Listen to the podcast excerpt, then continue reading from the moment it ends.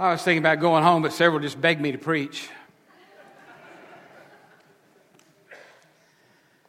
and the gates of hell shall not prevail against it.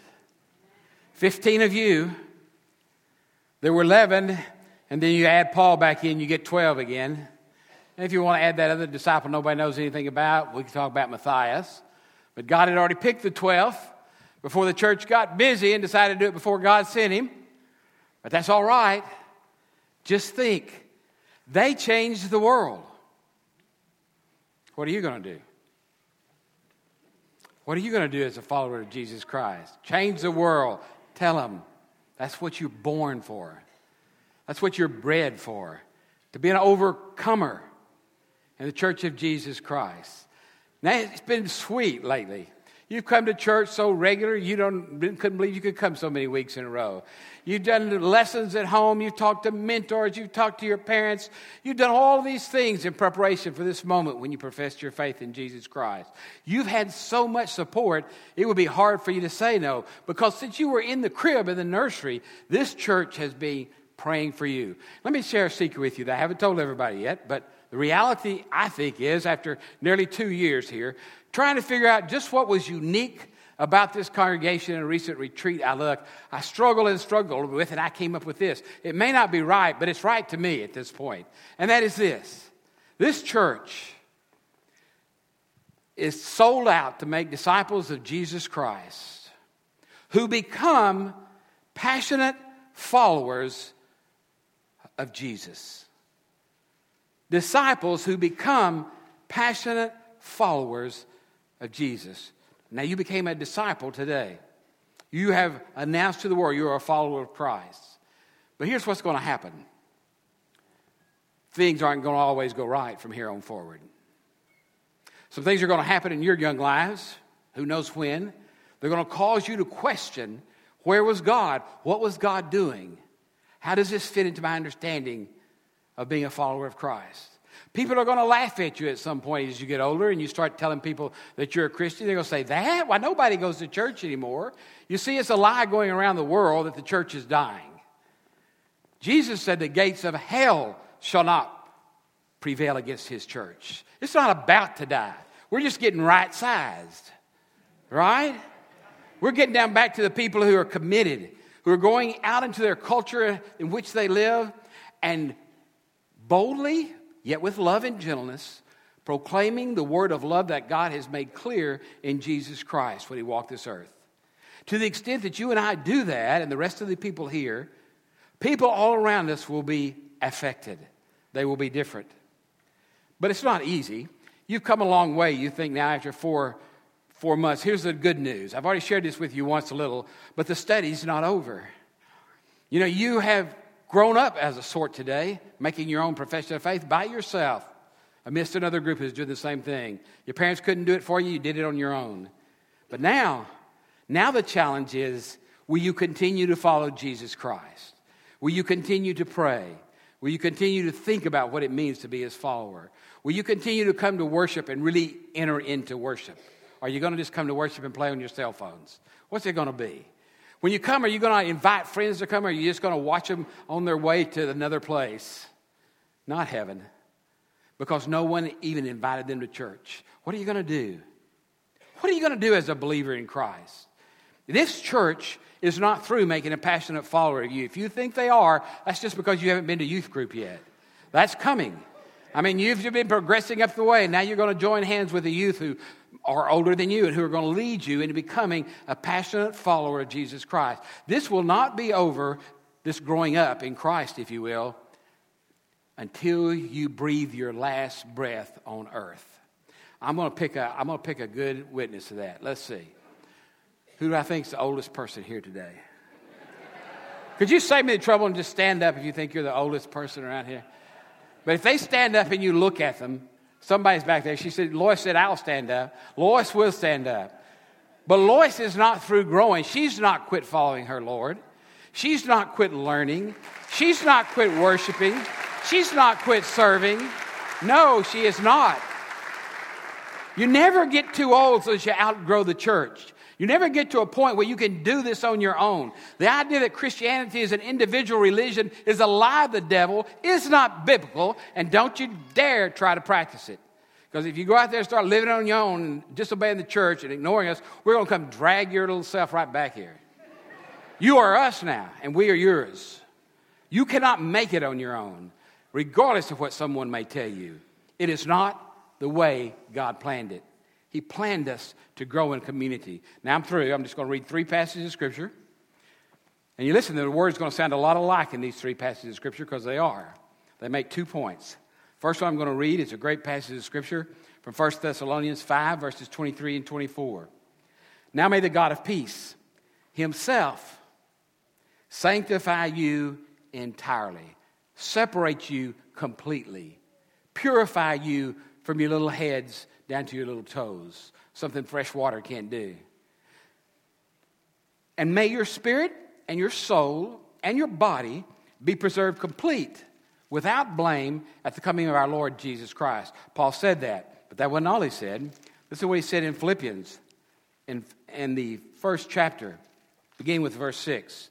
For I am confident of this very thing, that he who began a good work in you will perfect it from the first day until now,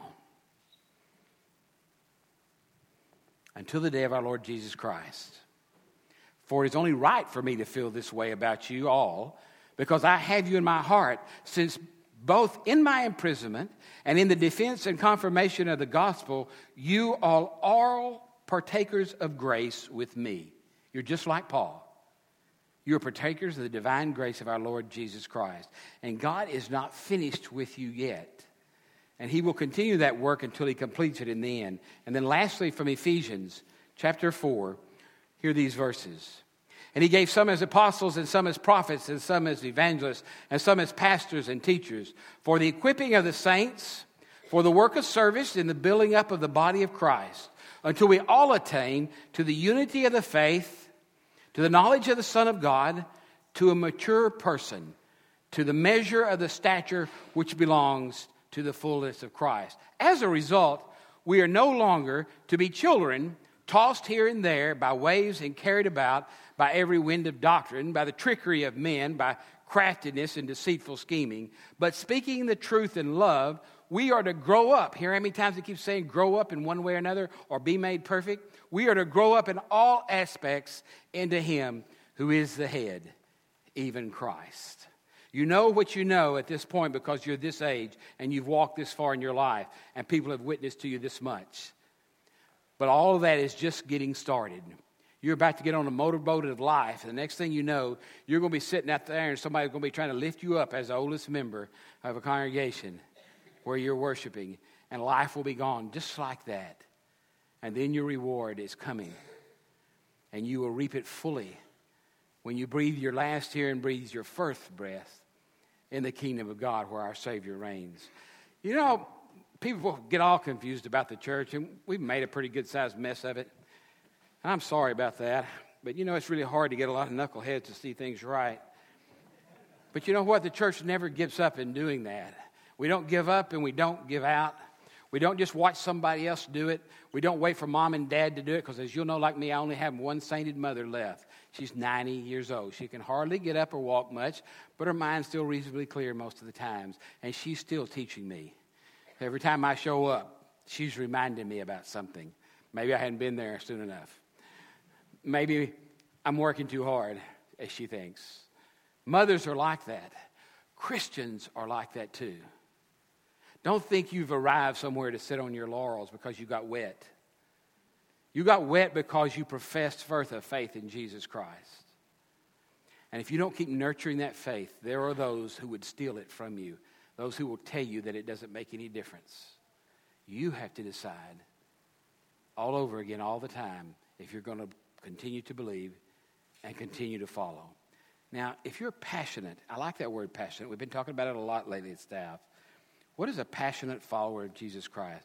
We're going to be talking about that in weeks and months to come, but let me just share this with you in regard to that. Passionate, if you just break that word down, it talks about intense emotion. Intense emotion. It talks about an eager, desire? I've asked you a lot of questions this morning, and you've said yes to all of them, just like you're supposed to, right? Now I want to know this Do you have an eager desire to continue to follow Christ? Are you ready to do it? Is it intense? Or Is it the most important thing in your life? If it is, I will promise you this right here today, and you can ask me about it now or 20 years from now, should I still be here, all of which, which is uh, debatable. But wherever I am, you can ask me. And if not me, some other person who's lived a long time, and ask them, Are you still passionate about Christ? And if they look at you and say, No, I'm afraid most of the passion went out of my life, here's what I want you to do I want you to take their hand, however old you are, I want you to look them in the eye and say, you know, a long time ago at First Methodist Church Carrollton, I became a passionate follower of Jesus Christ. And my pastor told me that day that my passion will remain for every breath I take on this earth. The only way you won't have that passionate faith is if you turn it loose because God will always be calling you to live it out. We love making passionate followers out of disciples, and we're about to get started on you in a whole new way. Let's pray, okay? Father God, if there's somebody here this morning who just has never gotten it, just has never been able to say with conviction that they want to be a passionate follower of your Son, Jesus Christ, may they feel that urge today. If there's someone here, Lord, who is a follower of Christ, but they've been trying to do it alone and they've been struggling, let them know that we would love to meet them and invite them to become a part of this fellowship of believers. We need you, Lord, and we always will. And we know that you will always be there for us. We thank you for each home that blessed these children and raised them, taught them, and loved them. Bless them as we continue to go forward together, each of us seeking our own passionate way to follow our Christ. In Jesus' name, we pray all these things. Amen.